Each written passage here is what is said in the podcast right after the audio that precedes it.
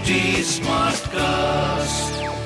You're listening to a Hindustan Times production brought to you by HT Smartcast.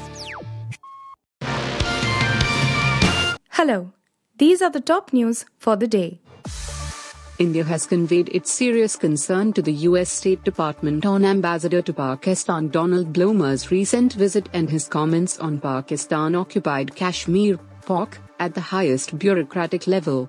The Modi government has also objected to the 450 million US dollars upgrade package for Pakistani F-16 fighters, announced by the Pentagon last month, at the top political level. In a span of one month, the Biden administration first triggered a strategic point by announcing the F 16 package and then triggered a political point with its Pak ambassador calling what is an occupied territory as a so called liberated or Azad zone. To complicate bilateral matters further, US issued a travel advisory on Friday for its citizen traveling to India on count of crime and terrorism. The advisory specifically advised its nationals not to travel to Jammu and Kashmir due to civil unrest and terrorism and within 10 kilometers of the India-Pak border due to the potential for armed conflicts.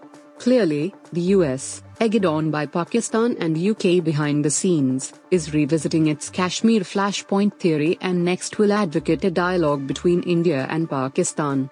With Ambassador Bloomer having earlier served as political counselor in Afghanistan, his undiplomatic statement cannot be dismissed as an inadvertent mistake. He clearly knew exactly what he was doing and what it would do to India US ties. A day after Rajasthan Chief Minister Ashok Gehlot came under fire for praising industrialist Gautam Adani while Rahul Gandhi keeps targeting Adani Ambani in his attack against the BJP government, Congress leader Rahul Gandhi clarified his stand on the issue and said he is not against any corporate, his opposition is towards monopolization. Mr. Adani has committed 60,000 crore to Rajasthan. No chief minister can refuse such an offer. In fact, it would not be correct for a chief minister to refuse such an offer, Rahul Gandhi said as he was asked to comment on the issue. At the Bharat Jodo press conference on Saturday, he stopped Jairam Ramesh who asked for questions only relating to Bharat Jodo and said he will answer the question as it is an important one. I will also answer this question in English, Rahul Gandhi said. My contention is in the use of political power to help certain chosen businesses. My opposition is to two or three or four large businesses being helped politically to monopolize every single business in this country. That is where my opposition is, Rahul Gandhi said. I am in no way against the corporates, businesses, but against the complete monopolization of businesses as that weakens the country. And today, what we are seeing is a complete monopolization of all businesses. And that's my problem, Rahul Gandhi said. The central government has approved the creation of a weapon system branch for the officers of the Indian Air Force, which would save it 3,400 crore in flying training, Air Chief Marshal V.R. Chaudhary said here on Saturday. He announced that IAF is also planning on induction of women Agniveers starting next year.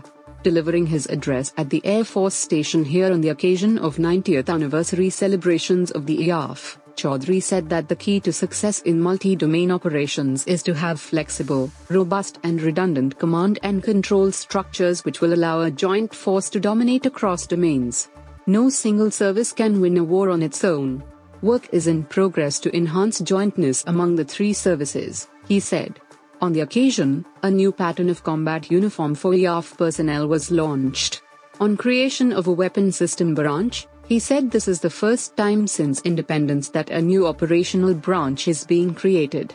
The new branch will essentially man the specialized streams of surface to surface missiles, surface to air missiles, remotely piloted aircraft, and weapon system operators in twin and multi crew aircraft, he said.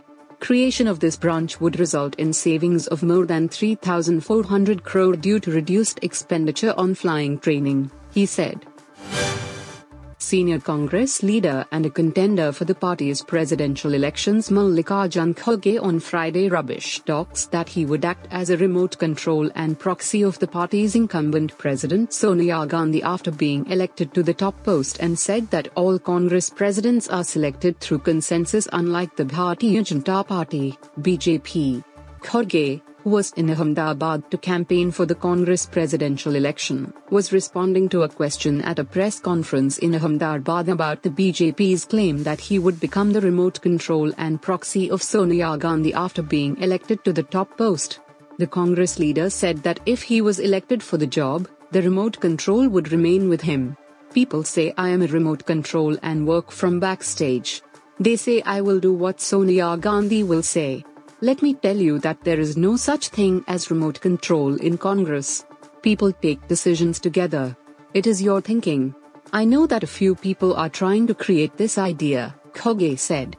Asked about his competitor Shashi and the possibility of him emerging as the consensus candidate uncontested, the veteran Karnataka leader said he was contesting the polls after colleagues and workers asked him to do so. How can I stop anyone from contesting? I don't believe in such things and I am not here for that. This is a democratic process. When my party workers and supporters are urging me to contest, should I run away? He said. The vice president of the Standing National Committee on Medicines and Healthcare Products, Dr. Rick Gupta, on Saturday dismissed the fears about the cough syrups by Maiden Pharmaceuticals company that allegedly resulted in the deaths of 66 children in the Gambia and said that, that the license for the drug was for export only, adding that Indian cough syrups don't have this possibility. Medicines produced in India now are known for their quality in the international market. It's wrong to question the quality of Indian medicines because of one incident. Our regulatory body is strong and we have zero tolerance for such things, he was quoted as saying by news agency ANI. He further said that even though the first death related to the incident was reported in July, WHO informed the regulator in India only on September 29, adding that the government is yet to receive a complete causality assessment. He also said that out of 23 samples tested, 4 were found to contain toxic chemicals diethylene glycol slash ethylene glycol and said missing links must be probed. Gambia alleged that kidney injuries linked to India made paracetamol syrup caused 66 child deaths in the past three months. Its president Adama Barrow on Friday said that the situation is presently under control with only two diagnoses in the last two weeks.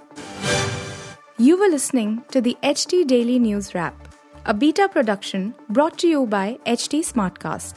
Please give us feedback on Instagram, Twitter, and Facebook at HT Smartcast or via email to podcasts at hindustantimes.com. Until next time.